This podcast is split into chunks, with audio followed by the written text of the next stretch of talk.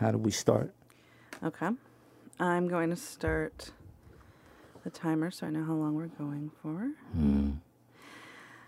Uh, we start by saying, so are you happy with the title with the Kate, Kate and Vin Scelsa podcast? Sure.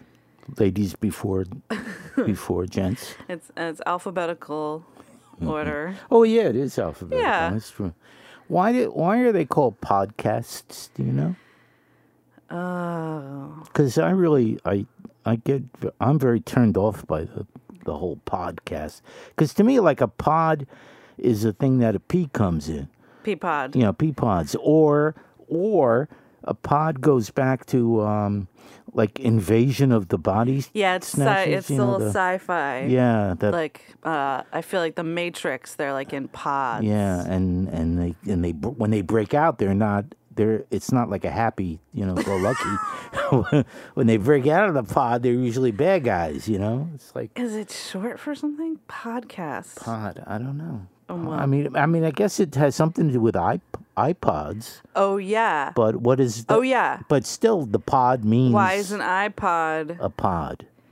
Yeah, we could Google this, but we're Yeah. not going to. Yeah, I iPod. I feel like iPod is one of those things that is intentionally associating itself with kind of science fiction uh, vocabulary. Don't think? you? Yeah, I just think that there was there was a period of time like uh, iPod, like it's your little pod you carry with you, your Mm. Yeah. little machine friend. It's got all this magical stuff in it. Yeah. yeah. And I, I felt that way when everything was e whatever, e book, e Yeah, yeah, yeah, or yeah. i whatever. That to me seems um, to be an attempt to uh, to make things sound futuristic. Hmm. There's a lot of things that that I I feel like, especially in the past decade, got got pushed into like it's the future. Things should be. Now, And now- now, now is the future. now and so like let's have we don't have hover cars and we don't have um but let's call things like ebook Yeah, yeah, yeah. ipod Okay. All right. That makes it a little so then the podcast it's like broadcast for your ipod Mm-hmm. podcast. All right. podcast All right. So we're not necessarily going to like m- morph into um, genetic beasts or anything, are we? You, you and you and We I. could. Any more so than we've already done. I yeah guess. we sure c- are you recording let's Yeah, i'm yeah. just gonna check on you because this is Yeah. you haven't done radio in months It's recording. It's Okay. it's it's doing its Trust you. thing. Yeah. you're the expert Months. I've been retired for. how's it uh, going Yeah. how you doing I'm okay. You know, I just did. I I wasn't sure which faders to bring up here because you see how messy this studio is. This is Studio V where we're doing our podcast from, Our and podcast. and my radio and my my satellite listeners know it from you know all those years I did radio out of here. yeah And uh, I have rarely come in here in the past couple of months. I have all that stuff like behind you needs to get filed away or put down in the basement, and I just I've let because to me like coming in here is work. And if I had left you to your own devices, you could have just left it uh, Yeah, as as it was the day of your last show, and we could have turned it into a museum. It would be like houses, like a writer's you're- house, and it's right, like yeah. the tea, his last cup of tea, is still on the table. that's great. It would be like this half-finished water Yeah. bottle. I, I would be careful touching that. imploding on it into itself. It's still there. he drank from this as soon as he spoke his final words on the radio. Yeah, yeah, Yeah, and I've ruined. I'm ruining your plans. yeah. What? but seriously, if I was gonna have like bring a whole bunch of cats in here, like Hemingway's cats. You know, down in uh, Key, Oh, you Key could let West. Jackie come in here. Oh, no, Jack- Or the baby. No. So anyhow, I right, ruined your right. plans. You wanted to leave this as a weird mausoleum Yeah. to your life Yeah. in radio. And I'm making you activate the system. Well, no, you know, you're not making me. No, no. you are. You're I'm you're making you. me. You know that uh, otherwise I would just lay here like a slug on the couch where you found me. Here's what dad would dad's idea of retirement is getting on the couch, turning on the History Channel, and uh, dying. Yeah, And basically. like I would give you maybe two years. Two years. Mom would bring that, you huh? food. I mean, the, the couch is pretty close to the bathroom. Yeah, yeah. And then that would be it. It's You'd to- be done. to me, Put you that's- Mm-hmm. off on the Viking ship and that's what retirement is, I know. right? I mean, I don't think. re- I mean, some people are like you're supposed to do stuff. The word is retire, retirement. You know, it's like But this isn't this isn't real. This is just a podcast. yeah, It's not. It's barely even exists. and it's gonna keep uh, keep keep keep me uh, oiled, so to speak. yeah. All right.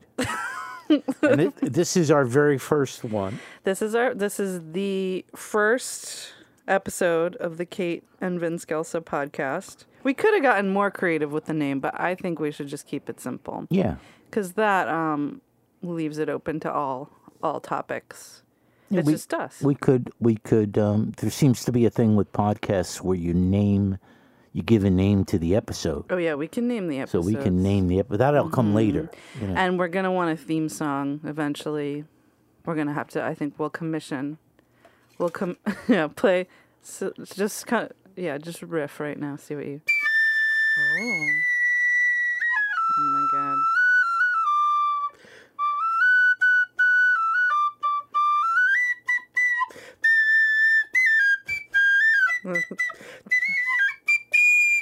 People are gonna, the majority of people are gonna listen to this with headphones on, and that's gonna be the most annoying Oh, yeah. sound. That's right, because they're So- they're listening on their pod. They're on their pod. They're on their pod on the subway or in yeah, car going that's where work. my people listen. But people, yeah, people can listen in the car. Mm-hmm. People can listen at home. If they miss you on on Saturday nights, they can listen then Yeah. from their computers. Yeah. Well, your people, your people and my people though are getting closer together. Yeah. Have you noticed as you as you uh, as you age? but we'll, we'll talk about you in our next episode. Yeah, we're going to start with you in this one. I'm going to interview you Okay. uh, because I assume that most of the people who will start out listening to this are people who have heard of you, but um, maybe they don't know your whole story, or maybe there's, you know, uh, f- people in mind who don't know as much about you. So we're going to start with you. Okay. So So you're going to interview me. I'm going to interview oh, you. this will be cool. All right. I'm ready. Okay. I'm, I'm ready. You have Okay, questions? we're you have gonna- you have notes? Well, we're gonna. I'm gonna. This interview is gonna focus on on history because All right. we're gonna set up your history. okay. And so I want to talk about your. Now, my understanding of your origins in radio is that you were stalking my mother Yeah, it and you followed her to college. Mm-hmm. And she she wanted her independence from you. You guys met when you were 17. we were seniors in different high schools. Yeah, and you met on a blind. You met on a Sort of- setup. so- a Sort setup, of a yeah. setup. It was not really a blind date, but it was like a setup to get me off this other girl who was her cousin because Right. uh, she was interested in some other guy. Right. So she was trying to fop She was off. getting rid of you. yeah. And mom went to Uppsala College in East Orange. in East Orange, New Jersey. right, which is no longer uh, in existence because it it um, it it went bankrupt at some point. When it original when it was originally there in East Orange, this was back in the I guess the early part of the 20th century. East Orange was very much a um, a suburban suburb of Newark, mm-hmm. and it was a very upper class you know, beautiful apartments and and um, you know, it, it it was a very wealthy community, as a matter of fact. So it made sense to have a college there, and Right. the, the college was actually a Lutheran organization. Um, it was a the, it was that you know put up by that religion. Um, so there were like a lot of Midwesterners there, a lot of a lot of people from Sweden and Denmark, and you know, the Scandinavian blonde, blue-eyed. you know, it was a little- some of them were a little scary, but yeah. you know, and it was still Lutheran it, when it was when you guys were there. yeah, yeah, but it, it, was had a that presence. it was a liberal arts school, though. It, you know, there wasn't much of the. religion. There was no religion at all. Okay. It was just yeah, and they had a radio station. Right. And so what so mom went to Uppsala Yeah. And you what? You just didn't enroll in college. No.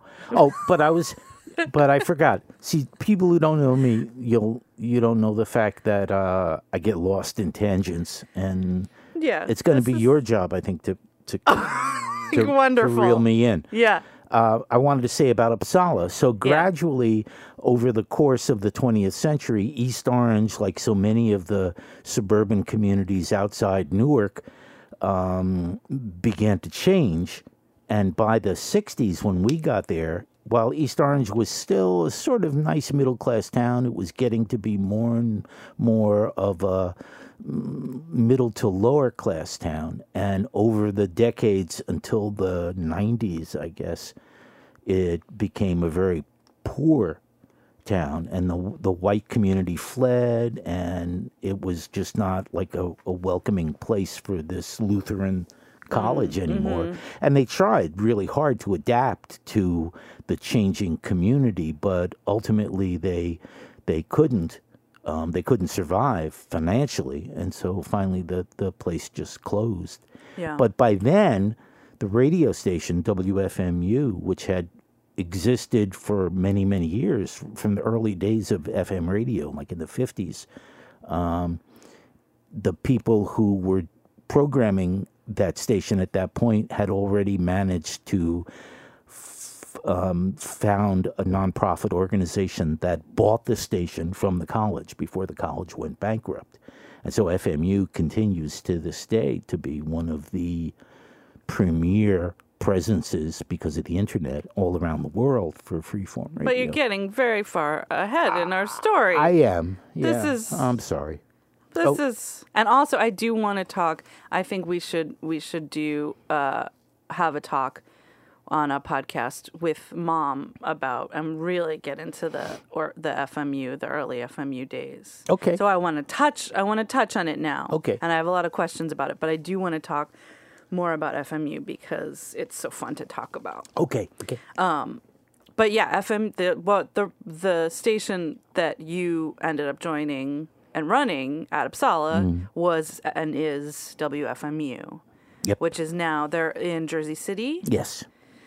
a legendary freeform, artsy, crazy, mm-hmm. amazing uh, radio station. Yeah, it's a kind of place where you can never quite predict, except that that you the only thing you can predict is that w- what you're going to hear is going to be pretty weird. Yeah. Um, even when it sounds straight, it's not really. Yeah.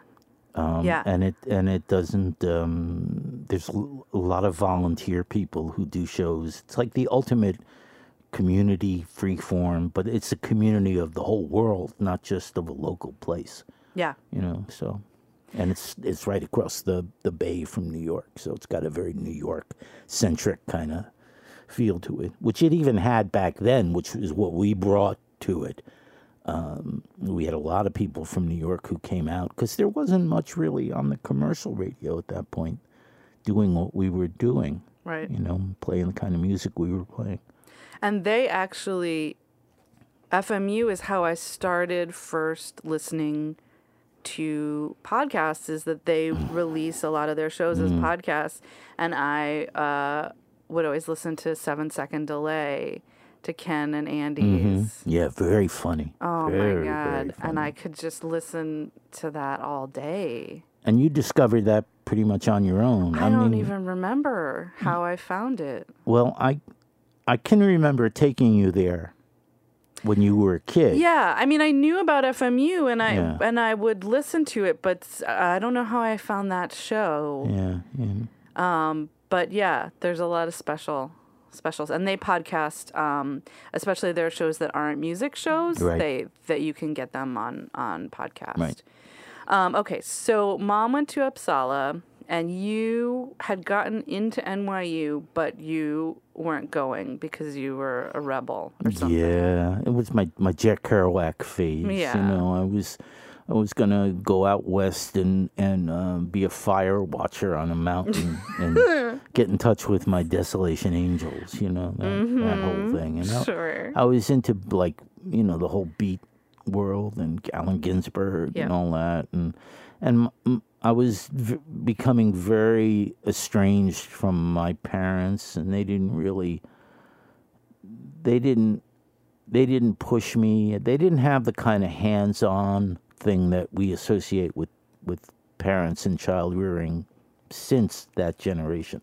You know, like my parents were the children from the the depression and World War II.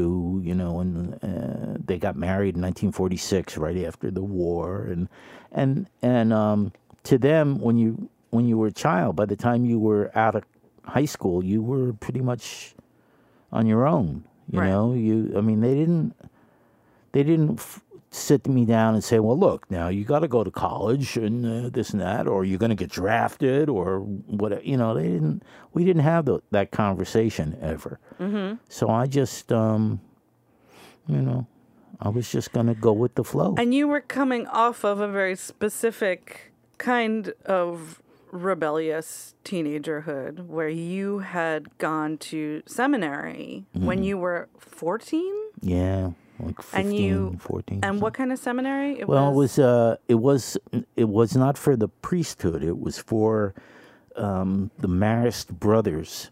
Mm-hmm. There's a whole bunch of brother organizations out there, like uh, you know the Christian Brothers and the Jesuits have And they're brother- monks. Franciscan brothers. Yeah. they're sort of like monks, but they exist in the real world. They don't go off and and Yeah. and uh, live alone. Uh, there are some that that do Right. you know there are some that are that are um what's the word a- sequestered? yeah sequestered Or like cloistered. yeah cloistered, cloistered. that's it Um, like nuns. Some nuns are yeah, cloistered yeah. nuns, and some nuns are doing service work in the world. yeah teachers and nurses and But people they, like that. these brothers wore robes, and They- that's what you. they did wear robes i love the robe i love the costume Did you get to wear the robes as a student? no i never got You to wear- earned a right Yeah. to wear a robe. yeah you had to go through several years before you got we should get you some moo to wear. in there. I feel like you never got your yeah, robe. Yeah. Well, I was uh,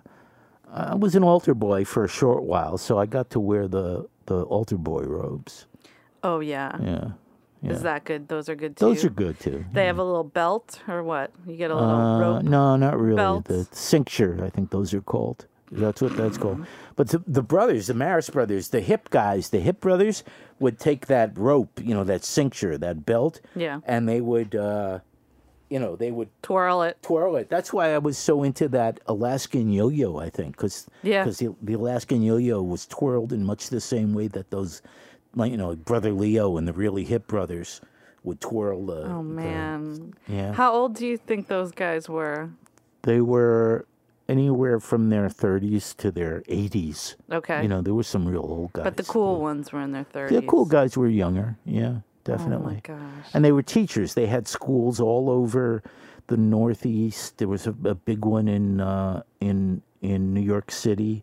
I think in the Bronx. They had schools out in Texas and in uh, uh, Amarillo and and um, Mm-hmm. you know like some of the border towns out there. Like one of my best friends in in in the school, the seminary that I, always called it a seminary because it was easier for people to understand it Right. than to say it was a novitiate or a preparatory school or whatever. But we were in uh, upstate New York on the Hudson River, Esopus, New York, right? And uh, one of my best friends was a guy named Jose, Jose I think Fer- Ferrara, maybe, or Gonzalez. I'm not sure, one of those, a name like that. And he was from uh, Abilene or someplace like that. No, it wasn't that. It wasn't Abilene.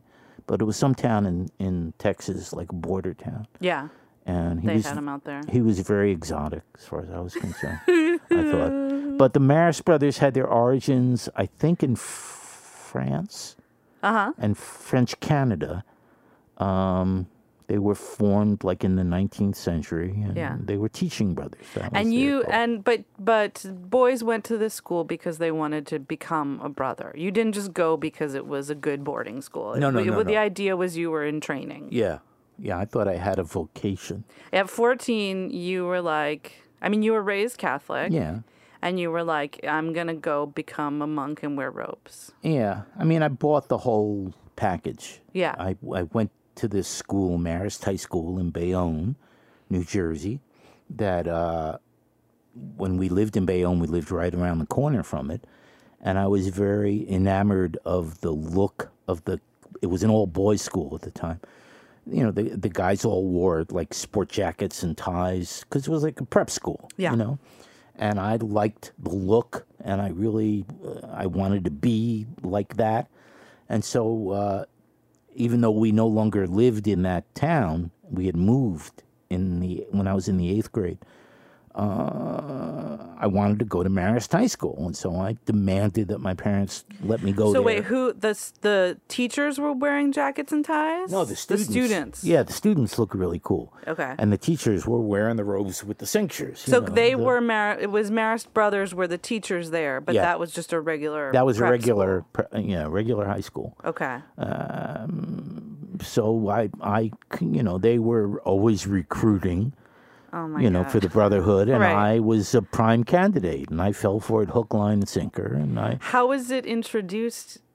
The idea. How was the idea introduced to you that you could go to to this seminary, that you could become a brother? Was that something that was just like?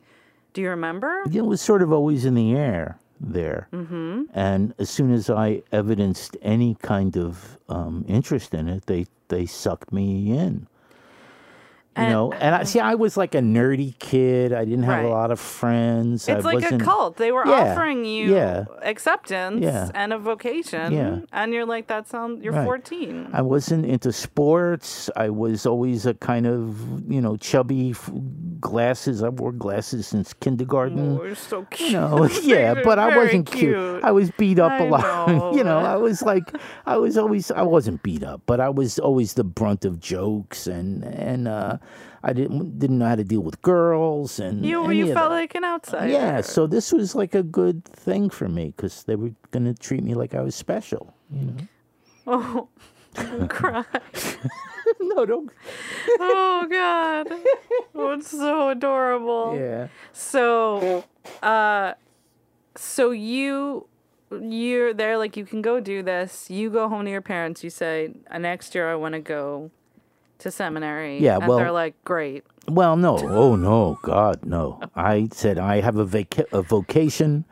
Almost said vacation. I have a vocation for a vacation. I have a vocation. I've been called by God. so you, it was religious to you. You, if you Oh, felt, yeah. it wasn't just I want to go join a cool boys club. No, it no, was no, like, no, no. I was I was primed for this religious experience, and you you, if you were a, a Catholic parent, and my parents being Italian, you know, first generation Italians were really steeped in that Italian Catholicism. Right. Uh, this was you were taught by the church that the ultimate gift from God was for your children to be called to have a vocation. So you were you were happy. You were t- taught that you should be happy that your daughter was going to go off and you know hide in a in a nunnery somewhere and and to have a priest as a your son become a priest Right. was the greatest. People didn't buy it, but they, that's was what- the idea. Yeah, that's what they were taught. That was the party line was that this was a great gift from God, Mm-hmm. Yeah. and having a vocation was you were called by God to do this. You know, like you know, like the way our politicians today tell us that they're politicians because God has called them to become, Right. you know, candidates for for the presidency. Sure. I mean, they really think God is talking to them, and I did too. I thought. Well, I and there's was- a fine line because there is. I I do think there, it. I do think it's true whether you think it's coming from anywhere other than inside of yourself, there is something to be said for something that is your life's work Mm-hmm. and that you discover you have a talent for this and a love for this Mm. and it's it feels like what you're, you know, supposed to be doing. Like Yeah. supposed to in quotes, but like whatever that so I I think it's it is hard though when it's like right right I does was that 14 mean years that old, well you're 14 and also just because you think you're supposed to do it doesn't mean it justifies Right. you know Right. and the world should agree with you yeah, but my my parents, God bless them and love them, were, you know, they were willing to go along with it. I was a very stubborn. but they weren't happy about it. No, no, because you were their baby Yeah, especially my mother. My mother was not happy about it at all, and uh, but I, you know, I toed the the the line of that straight ahead, you know, conservative. This is the way it's going to be thing, you Yeah. know, and I got them to agree to let me go. so you and how long did you stay I was there a, a year and two months.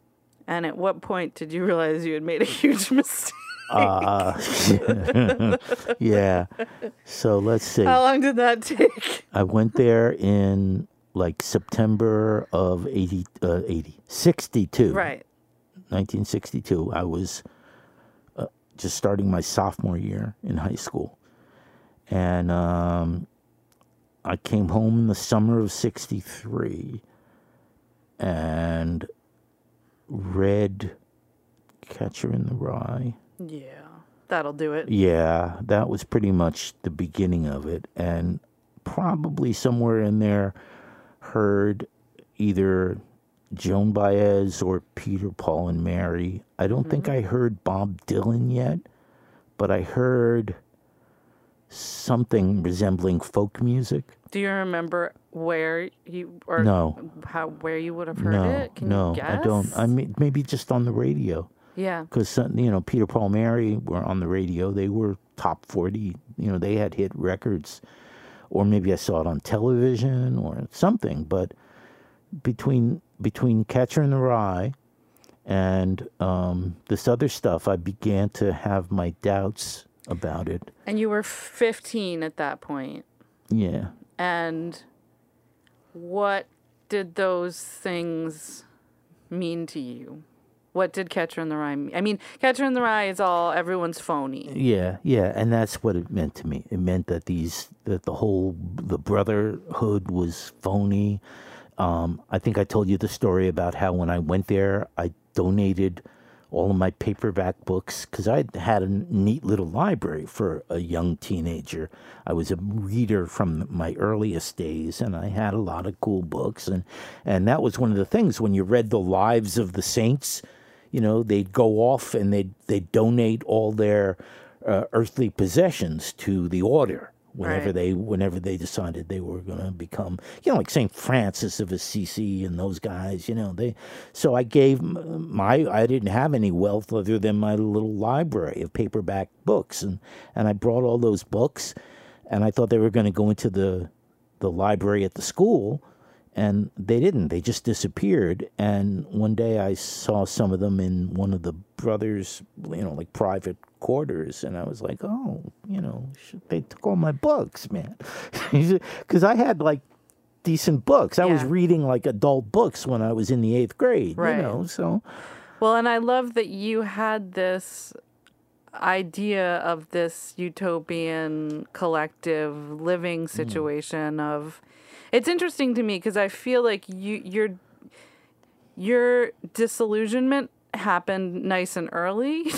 I think hmm. that served you later. Hmm. That and it, it happened I don't know. I want to hold on to that idea because I, I like this idea that sort of at 15, I guess that's normal to be like the world is a bunch of phonies. But I do think it it maybe made you more realistic about the sort of uh, utopian ideals culturally that were about to come.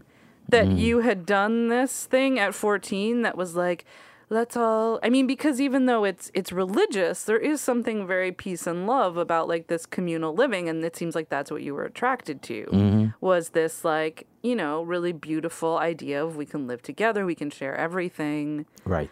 And right. the fact that very early you were like, "No man, that doesn't work." Is is that's an interesting piece of information to see that happen concretely. Yeah, and early in your happened just as the culture itself was morphing into this thing that was called the counterculture or you know the the whole hippie social cultural revolution of of the 60s and you know the music and the mores and the clothing and the everything was changing in those years and somehow, um, yeah, I, I never thought about it the way you're thinking about it. Well, and that it's that the uh, things were about to turn into so you know r- questioning authority and questioning things that had gone unquestioned for so long, and that for you the authority even more than your family had been the church and had been like that was the ultimate authority in your life up to that point and that you threw yourself into it completely and trusted it with this like very open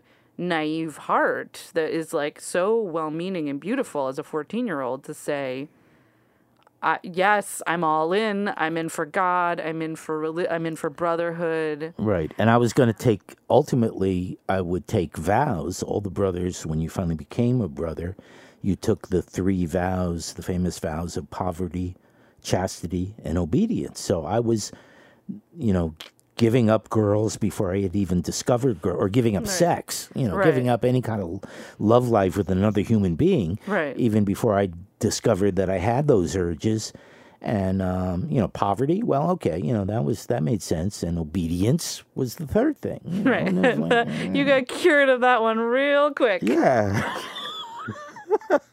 It's like you tried obedience once yeah, and it didn't, and then you're uh, like, no, yeah. not for me. That didn't work. That didn't pay off. Yeah. So I went back in in uh, in August of '63. We spent a couple of weeks at a summer camp, closing it, the camp that the Marist brothers had somewhere in New York State, and then we went back to um, Esopus. Only Esopus wasn't going to be the high school anymore. They were going to combine it with with another um, training school that they had in. I can't think of the name now. It's where Marist College is today.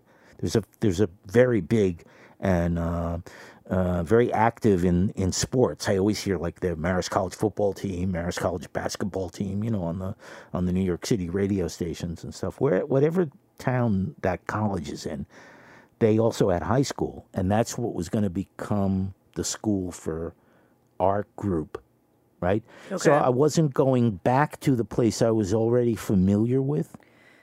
I was going to a new place Was the 20 was, miles away or 50 miles away. Was or the other whatever. was something happening to the other campus, or you were just transitioning? They were they were transitioning. Okay. Um, they, the other campus was just going to be for the older pre brothers, the, the novices, the college age guys, right?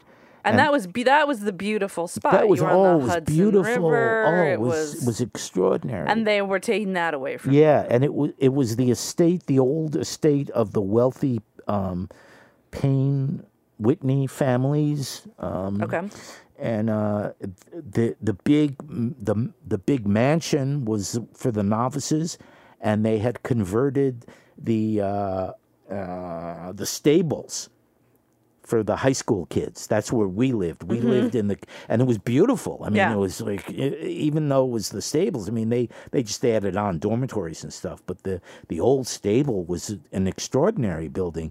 And down on the river, they had a beautiful stone boathouse where they kept their the smaller boat that went out to the yacht. That was, out, you know, the the Whitney family, right? It was one of the you Yeah. know, wealthy New York. So part of this life of poverty was also This beautiful Maybe I get to live in this incredible Yeah, place that yeah. has a yacht. At least for now. No, we didn't have a yacht. Oh. No, no. When when the Whitney family lived there, there was a yacht. Oh, okay. They Yeah, didn't no, give no, you no. the didn't. yacht. No, we didn't get. No, no, no, we didn't no. have a yacht. We didn't even have a rowboat. We didn't have anything. But in the winter, we would we would uh, um, toboggan down this incredible hill that went from the mansion down like four or five levels down to the river. And, you and Mm-hmm. you'd be you'd be tobogganing down, going so fast that you think when you got to the bottom, you were definitely going to just sail off into the frozen Hudson Yeah. River. They lose anybody that way? Uh, I don't know. Uh, not when Not I when was there. there? No, no.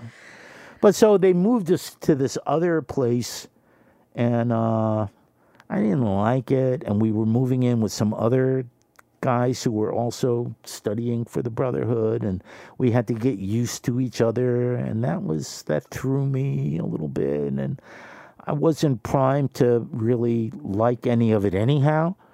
You know, because now I was beginning to question Well, and the being at the mercy of them being able to move you wherever they wanted to must have been frustrating, I think. I guess. To have them just say, now you're going to live here. When you had made a clear decision, I mean, you knew where you were going when you decided to go there. Mm-hmm. And to only get to be in that sort of that beautiful, picturesque place for a year and have them say, now you got to go here. Yeah. To have it be so clearly demonstrated that they had complete control over your life Right. is a little weird. I, I didn't wanna. I Yeah, I don't wanna. wanna. I don't Now, wanna. do you remember? So, if it was Peter Paul and Mary, or if it, it was Joan Baez, do you do you remember listening to that music that summer? Do you remember a sense of what the music, the music that was start you were starting to hear then meant to you? Well, I I'm pretty sure it was. It was like Puff the Magic Dragon, you know. Sure. I'm not sure if it was blowing in the wind yet, but I think it was. I think it was Peter Paul and Mary's "Blowing in the Wind." I'd have to look it up, um, whether that was out that summer. But there was, in the summer when I was home, I was watching television. I was watching the news. I was watching the beginnings of, or not really the beginnings of, but the explosion of the civil rights movement, which I had been very sensitive to for a bunch of years. I wrote um, when I was a, a junior, no. Yeah, I guess when I was a, a junior. This was after I came back. I wrote a letter. This was in 1964. I wrote a letter to a newspaper in New York at the time that was called the Journal American. It was a very um, I didn't know it at the time, but it was one of the one of Hearst's papers. It was a very conservative paper, but it was the New York paper that my parents got.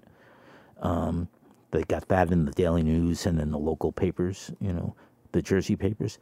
And I wrote this letter to the editor, decrying this horrible thing that I had seen on the news of white police down in the south somewhere um, turning hoses on people, you know, like these powerful. You and you had seen that in the paper. I know. I saw it on the news. Oh, wow. I saw it on the news, but this was now a year later after Mm-hmm. I'd come back. Uh, so I was very sensitive to the whole civil rights thing, even before I went away to to the Brotherhood. Um, and then when I came back, I got really involved in it, and I was like, you know, we got to do something about this. And they published my letter, and they made a big deal about it because I was a high school. I was a high school kid. They published it as the lead editorial Oh yeah. in the New York Journal Journal American. and you were like, Yeah. I got things to say, and people are gonna I'm- listen. Yeah, you know, it was like. So I was right there in the middle of the '60s. It was happening, you know, and and I was aware of this Vietnam War in the way distant, way distant part of you know the culture. I knew something about that, and I, I knew that somehow if that didn't stop, I was going to have to deal with that, too. But, Right. but I still was. I, I was of the generation that worshipped the guys who fought World War II, which Right. was my father's generation. Right. You know, we we even though those guys didn't really talk to us very much about it, which we now know was a very general thing that they they came back and they had seen some some awful shit, and they didn't want to talk about right. it. They were know? done. Um, we were, we romanticized them because of the Hollywood movies that were so prevalent in the culture the John Wayne movies, the Gung Ho and the Sands of Iwo Jima, and all these, you know, Hollywood movies that didn't show the real horror of war, but just the romantic good guy versus bad guy thing of it, you know. Right. So, so I figured, well, you know, if I was going to have to go to war, well, that was just that was a rite of passage, you know. You, that's what every young man is called to do. But it was still far enough off in the future because I was now 15. I didn't Yeah. have, I only had a, you know, there was like three years. But when you're 15, That's a lifetime. that's a lifetime, three from now. years, you know, yeah. So, So you were primed. You were ready for the cultural moment that was about to hit. I was. You were you were ready to Yeah, receive it. Yeah.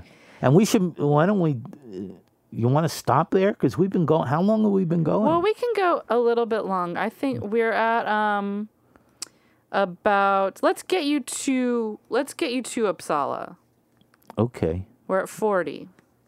Oh, all right. I know you've been talking. I got see I get you talking. All right. Let's go a little. Let's get you to Upsala, and we'll leave you. We'll leave you at Upsala, and then we'll come back later from to from there. All right. Okay. So you, why are you getting tired? No, I just, I, I, I, you know, I, I love talking with you about this. Yeah. But I can't imagine why anybody would care or listen. Well, we'll let them decide. That's Yeah. the beautiful part of this. Yeah, you're right. You're right. They can turn it off. They can skip to the next episode. They Yeah. can not listen at all. yeah. You know, I mean, it's like I'm used to having music to fall I back know. on. You know, I did I did music personality radio for 48 years. But it was never just like me for well, I guess I did I did yeah, it you was wouldn't. You were ah, disguising yeah. that it was just you talking. Yeah. You'd be like, "Oh no, it's not just me talking. Now I'm gonna play some music Yeah. as an excuse, and then I'll stop, and then I'll right, talk again." Right, right, right, right. Yeah, that's true. I would go Which it's not. I mean, it's not true. It is true that I think that what you that you well, and we'll talk about this more later, but that genuinely what you love is sharing things with people, and whether that's stories or our new books or music or bands, that Mm-hmm. that has always been your your motivation in having a radio show, and that's what it's been about.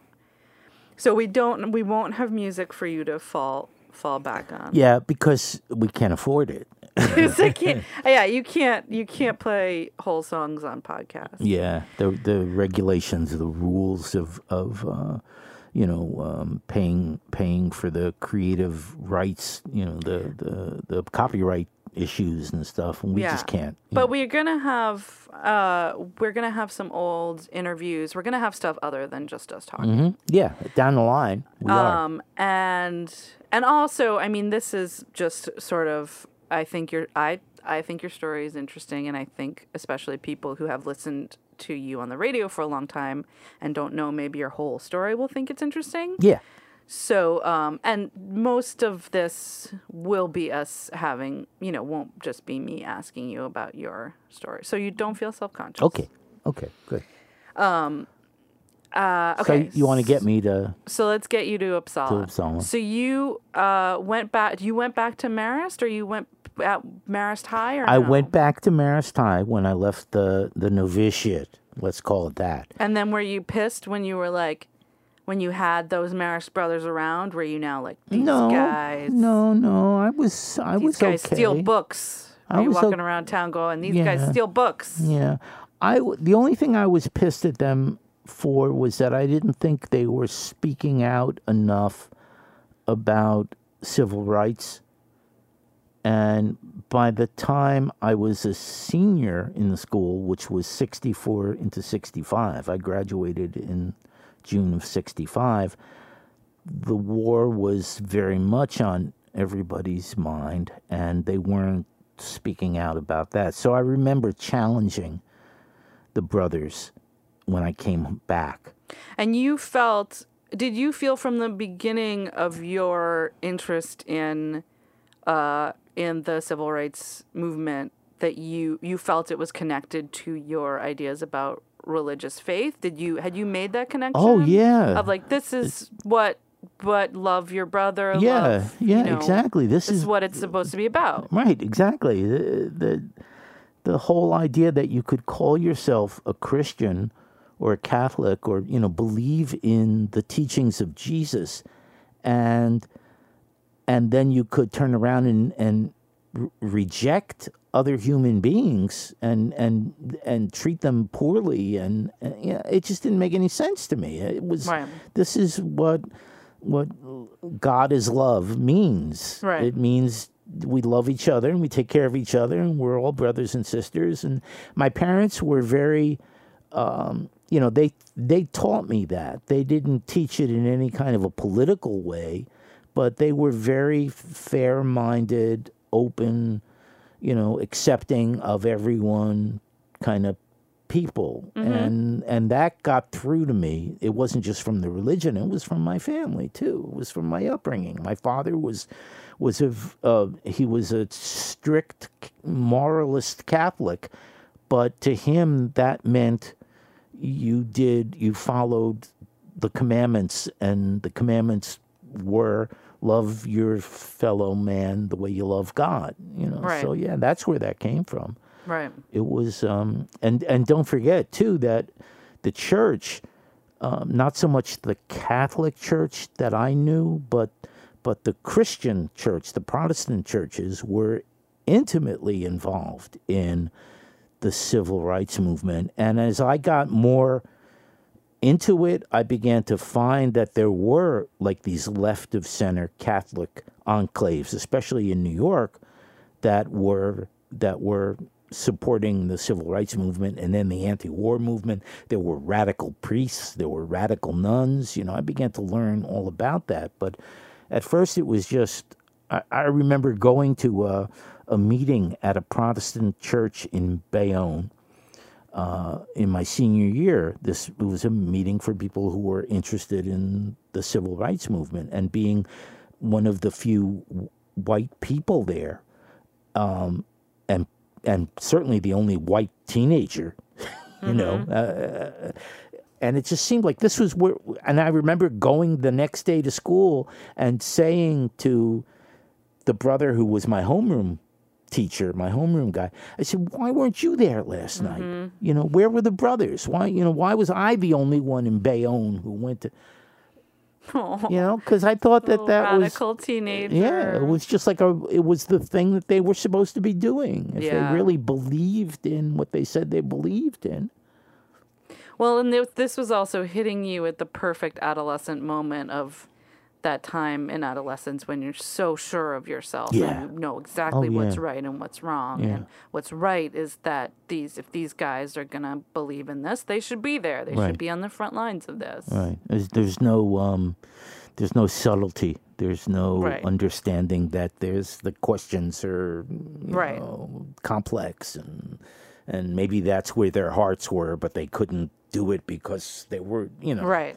Their hands were t- whatever. Who you knows? Know? I mean, who knows? But so yeah, so I went back to Marist, and uh, by my senior year, me and this this kid Denny O'Connell were the we were like sort of the ones who were listening to Bob Dylan and listening to the the early British invasion rock and roll bands, you know, the Rolling Stones and the Animals, and, and uh, He was at Marist with you. he was in Marist with me. He lived in Jersey City, and uh, we we we um, we figured out how to like cut class together, and and uh, I became sort of ba- a bad boy with Sure. with, with Denny. yeah. You're reading the beats. You've got your Um, Yeah, yeah, yeah, yeah. I'm reading all these books, these Jack Kerouac books. yeah. and- It's time and, to get some bad habits. yeah so i would cut like we we had we had gym uh, a couple of afternoons a week and it was always the last period so it was real easy Oh, to Mike, just, that's just yeah, asking for it. last period I mean, Come on. and we Last didn't period, gym. we didn't have kind our of sucker goes to that? we didn't have our own gym we we actually used some other gym because the school was rebuilding itself at Yeah. the time and uh um and and they rented out space in the PAL the gym there, and so they would bus us from Oh. the from the school to the gym, you know, twenty blocks away, and then we'd have to, you know, sometime between getting off the bus and entering in the gym, Denny and I figured out we could just disappear. Yeah, just walk away. Yeah, walk away, and they didn't, you know, give a shit. And so, oh, who uh, so uh, that was the beginning of like my whole understanding that I could do something against the rules and get away with it. Yeah. That the sky didn't open up Uh huh.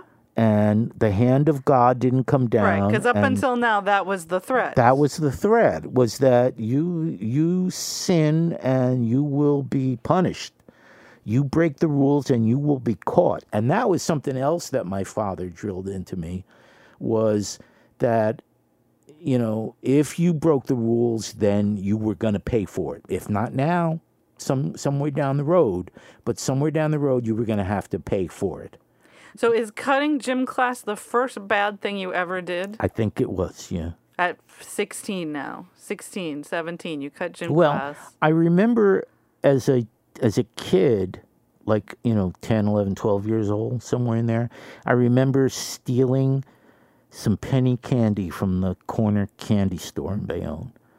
But I got caught. Yeah. I, I got caught, and so that was the Who- end. they- they immediately. caught you They caught it? me doing it red-handed. I, the second time, like the first time I got away with it, and the second time I went back, They caught you. and they caught me. And so you were was like, there you go, proof. Dad was right. Yeah, exactly. You'd get caught, and That and was that was that. Okay. And uh, uh, you know, I wasn't like uh, I wasn't sexually sophisticated yet, so I wasn't. I, I can we talk about this? You're my daughter and Yeah. stuff, but you know, like I mean, keep it. yeah. It's a family podcast. but I wasn't. Um, even as a senior in high school, I yeah. still didn't. You weren't dating girls. Yeah, and I wasn't, you know, pleasuring myself or No, anything. that- you know, that's too far. You that's too went too far? far. Oh, okay. All right. So In case you were wondering what the line was, you just crossed. I just crossed it. All right. Congratulations. Okay, thank you. Well done. Um, so I didn't have any any other proof about. oh my God, you're such a Catholic. Because that that Oh, was a, that was a sin. Nope, we're not talking about it. All right. All right. Uh, Okay, so you you did some you cut gym class, and the rest of your life was decided. You were like, yeah, man, if I can do this, I can do anything. I can do anything. and then I stopped going to church on Sunday Oh, morning. Oh boy. I would convince my parents that it would be okay if I went to a later mass. no. Yeah, and we and we walked to church. This was now we lived in Roselle Park, Yeah. and the church that we went to was about a half a mile away or so in Elizabeth, the next town over. Mm-hmm. And we would generally walk unless the weather was real bad, in which case my dad would drive. But in nice weather, it was a nice walk. And I convinced them that I could go to a later mass, and I could go by myself. Because what time was mass? Or Well, was on the hour, every hour on the hour on Sunday mornings. When, when would they go? They would go maybe to the eight or nine o'clock. Yeah. And I, you could go up until like noon. There was a mass. Yeah. So if I could go to the ten or oh, eleven oh, o'clock, Man. and I would just keep walking, and I would walk to Elmora Avenue in Elizabeth, the corner of Elmora and Westfield Avenue, where the Jersey Central train had a little tiny train stop, and I would sit in the little tiny train stop and read for an hour, and then I'd walk home. How? Because that was like a free place to sit. Yeah. Where they weren't going to show They up. weren't going to Why to would see they me be there. at the train yeah, station? Yeah. And my father finally figured it out one day when I came home and didn't have the church bulletin, the weekly bulletin that they handed out you Yeah. know, every Sunday. And I didn't have, uh, you usually would fold it up, put it in your pocket, and bring it home, you know, to read later or whatever, Yeah. you know. And, and he saw that I didn't have it. And it wasn't. It wasn't plausible that you just didn't pick it up that week. No. It was like No. this is. He must have suspected. because I always walk when I would skip the mass, right? I would walk past the church on my way to the train station, Yeah. and I would usually stop and get I'd get one and have it in my pocket so that I, if he, you know, if I, he had to refer to it or I had to refer to it, I'd have one. And one week I forgot it. And Oh man, so you set it up. You set up the expectation. yeah, yeah. But don't you think he suspected? Uh, don't was- you think that's fishy? Yeah, I'm gonna I go to a later mass. I guess. I mean, I don't know. I don't know. Okay, so you have wait. I'm gonna I'm gonna pause this for one second because I really have to pee. Okay. Keep that thought. Oh, okay. Pause this.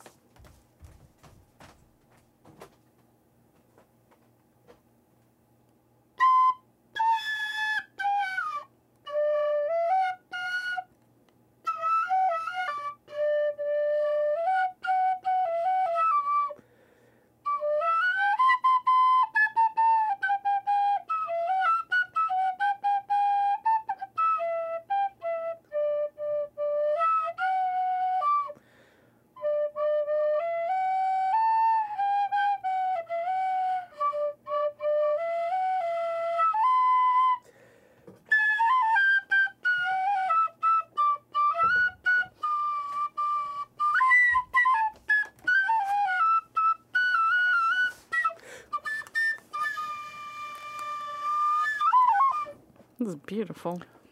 It's just a, a little musical interlude Musical. interlude.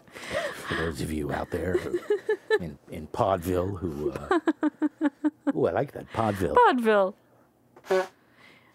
Excuse me. So I, there I was skipping Mass. Yeah.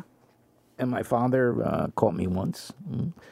You know, we had by the time I was a senior in high school, I was starting to become estranged from everything, from you know not only the religion but from my family, and we you know started arguing about things and arguing about civil rights and arguing about the war, about the way things were being conducted. You know, because my parents came from that generation that found it very hard to accept that authority could be wrong. You know? Yeah. They believed in the government. Right.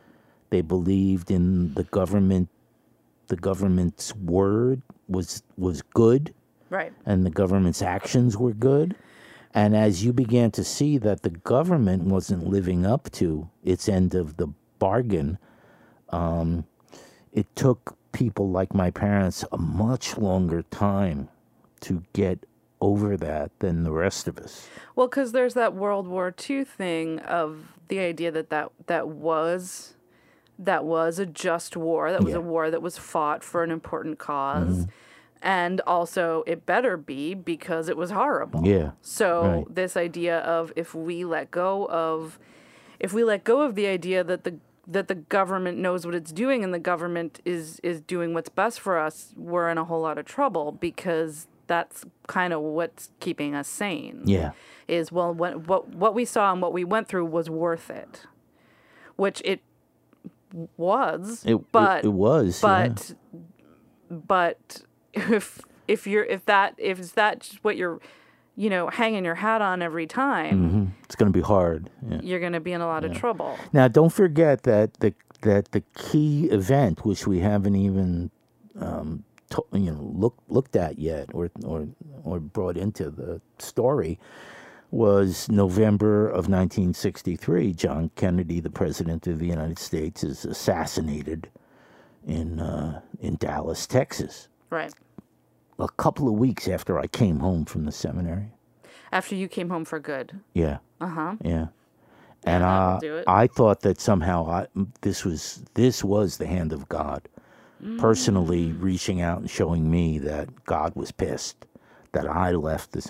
Not really. I mean, I knew intellectually that that was stupid, but there was a part of me that felt guilty that if somehow if I had stayed true to what I believed or what I thought I believed back then, you know, pre-leaving, that somehow the president would have wouldn't have been killed. maybe I mean, I, it was your fault I don't know. No No, of course not not. But you know, so Kennedy was was was uh, in many respects a unifier, and it was also sort of the beginning of the generation gap, which is what they talked about in the 60s. You know, because we all, parents and children, we all mourned the death of this president. But the parents weren't so much interested in delving into the story of how he got murdered as the children were. Mm-hmm. The parents were willing to accept the official report. Killed by a lone assassin, a crazy guy connected to the communists somehow, and blah, blah, blah, and that was it. Whereas the children were like, no, wait, he was our president. We want to know really what, you know, let's investigate further. Let's find out more. So that was that coupled with the fact that two months later the Beatles appeared on American television on the Ed Sullivan Show was where the generations began to began to grow apart. Yeah. You know, it, rock and roll, long hair. I mean, when you look at the Beatles now on that first Sullivan appearance, they look so straight and so Right. non-threatening, and so you know they look like uh, b- baby dolls. You know Yeah. That that could have been considered radical is uh, an amazing thought, but it's true they were, and those two events were were where the '60s really began to take hold as um, as a changing epoch in American culture. Mm-hmm. Mm-hmm. That sounded good, didn't it? That's good. Thank you. We're getting some history. Yeah. So there you are. Yeah. So there I am, and then And and you are at home and you are increasingly alienated from uh, your parents and you apply you apply to college I senior applied to college. school. Yeah. And do. did you want to go to NYU because It was New in the village Yeah. Because NYU now is the village. Yeah. But then, but then it wasn't quite as uh, as uh, uh, proprietary as it is now. The village was still the village in 1965. yeah. and it was the, this romantic place to be. It was where you know the folk music was coming from. It was places like the Gaslight and Gerde's Folk City, and these wonderful clubs, and you know Bleecker and MacDougal Street. And, And would you go into the city when in high school? I started in well, I always went into the city as a teenager, um, either to go to the theater or or I had this friend Joe Cooney who lived with me in Roselle Park, lived down the street from me, who was a big train nut. So I would ride the Jersey Central train into into the city. We we would go to I think the the line went to Jersey City, and then from Jersey City there was a ferry that went over to this Chambers was you, Street. and you were in Asbury Park, No, Roselle Park. Oh, Roselle Park, I'm sorry, Roselle yeah, Park. Roselle Park. and you could take that to Jersey City and then Jersey City to Yeah, Manhattan. yeah. Um, a, a ferry, and I would wander Oh. around Lower Manhattan by myself or with Joe Cooney. And your parents knew that's where you were. yeah, oh yeah. that they- was just accepted. Yeah, because when when when I grew up, when we moved to Bayonne, when we before we moved out of Bayonne, kids could go anywhere. You know, And Grandpa had uh, lived in the in the West Village, didn't he? Gr- he grew up on Yeah. on Perry, Perry Street. Yeah, So it wasn't sort of this unknown, like oh, Manhattan is. no, no, they they understood New York. Yeah, Yeah. they had a relationship to it. Yeah. And uh, as a kid, I always traveled on my own. I always took the bus from Bayonne up to Journal Square in Jersey City to go to my music lessons and, uh, uh, you know, going to see Whitey Zarnicki on Summit Avenue in, in Jersey City to clarinet lessons. And so they they let me travel by myself to the city. Mm-hmm. so uh, you had a relationship with Manhattan and with the village Yeah. as a teenager. Yeah, and and as a senior in high school, I would go in on the weekends. I was like a bridge and tunnel guy. Yeah. you know, mm-hmm. but not the negative version of that. Right. Because I, I didn't travel in packs, I traveled Yeah. alone. And I would just wander around the village. Yeah. And, uh, And it did. Did it seem very? It was very romantic to yeah. you. Well, I, I wouldn't have used that word then, but looking back Right. on it now, I know that that's what it was. It was exciting and it was an adventure and it was where the beats were and it was where this whole history of a certain kind of uh, left wing c- culture came from. And uh, uh, yeah, you know, I mean, That Yeah. was that was the place. So NYU was smack dab in the middle of it, and to me, it was uh, it was the epitome of a New York school, Right. even more than Columbia or or you know Because the beats were at Columbia, right? Kerouac and Ginsberg. Yeah, they went to Columbia, right, right. But, But you that you wanted to be downtown. I wanted to be downtown. yeah. And you got in. Everybody, everybody tells me that, but I don't. You don't think I you don't, got in? I don't remember. I don't remember receiving an acceptance from NYU. But I, but Freddie, our mom, you know, mom, mom thinks you got in. says I got in, and she she's got a much better memory than I have, and I knew her at that point. Right. Because you you'd But- gone out on a couple dates. But I guess I just um I guess I just wasn't interested and I never followed up and my parents weren't talking to me about it and they weren't certainly weren't offering me money or anything to go to school. Right. And I wasn't going to them and asking. I was just hanging out with this girl Mm-hmm. who was of a different um, religion Mm. than this Italian Catholic boy. You know? Jew. She was a Jew. He was a Jew. And my parents accepted Jews. My dad, Oh, my dad worked. Open-minded. My dad worked for Jews his whole life. Yeah. You know, Sure. It's very big of them. and they were very uh, open, you know, to it. But not the, their son should go out with one. No. let alone- No. There's a line Yeah. to acceptance. So mom goes to Upsala in the fall. Yeah, because she lived in West Orange, which was the next town over from East Mm-hmm. Orange, which remained fairly um, middle class, um, a white enclave. Sure. as East Orange was beginning to become much more blue collar and and um, more Lower income. yeah lower income and you know all those euphemisms for for black neighborhoods taking over Yeah.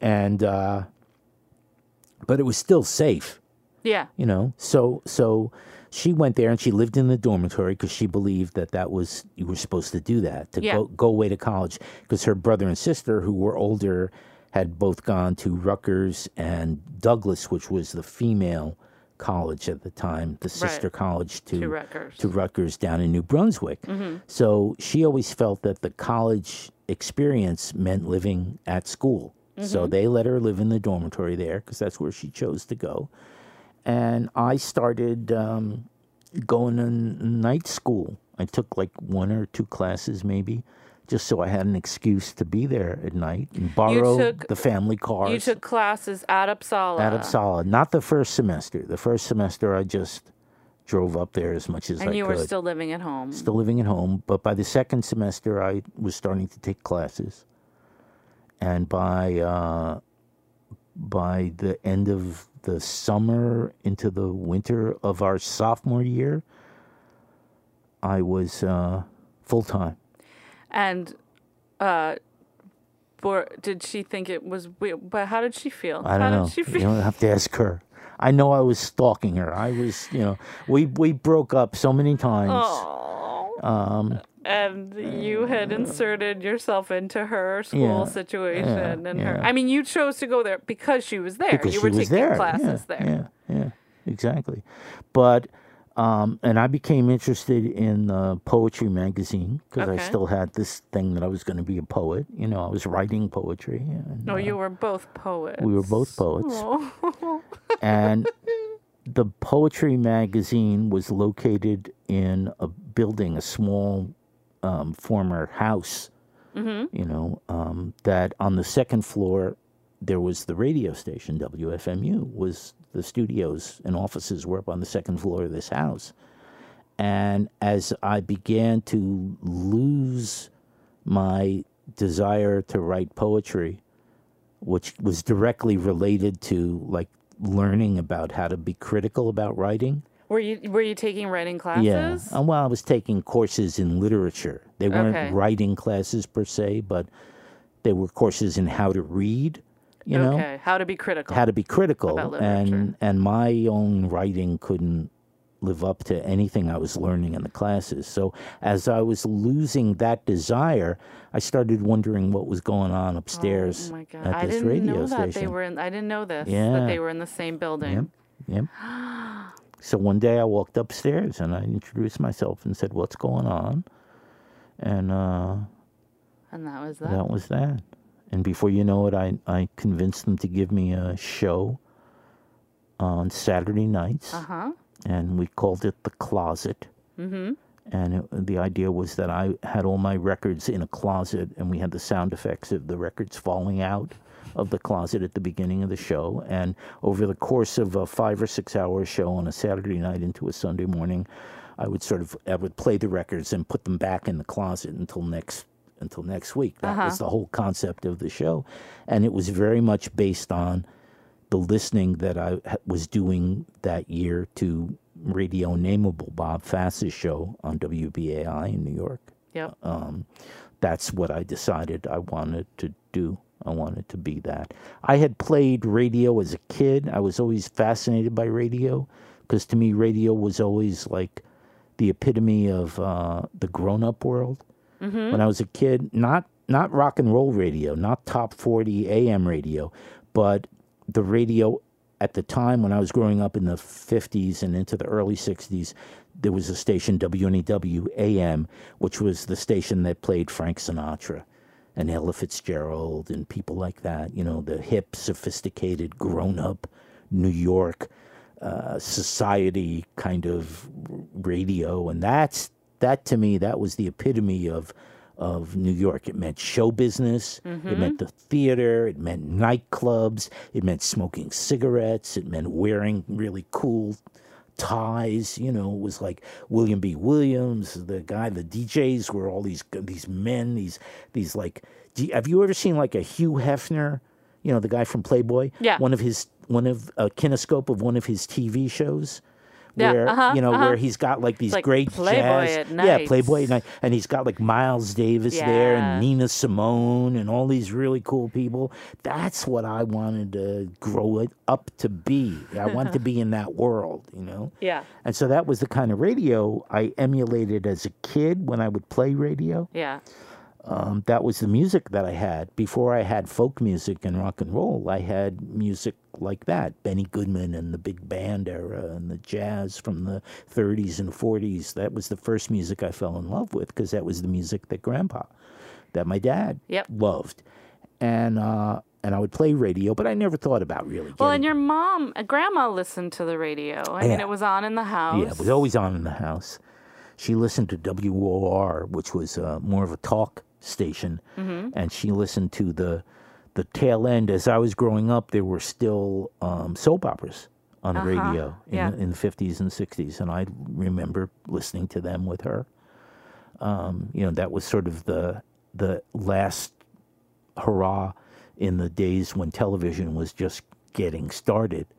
Um, so there was always radio in the house. Oh my God, yeah, that's a whole other subject we haven't gotten yeah, into. yeah. Was- We'll talk about you that. know, and my, and, and and my father listened to WNEW, which was music primarily, and my mother listened to WOR, which was talk primarily, and I wound up Doing both. doing both. Mm-hmm. Yeah. Okay. I think we'll stop there for now. Really? All right. I know we got a lot more to cover.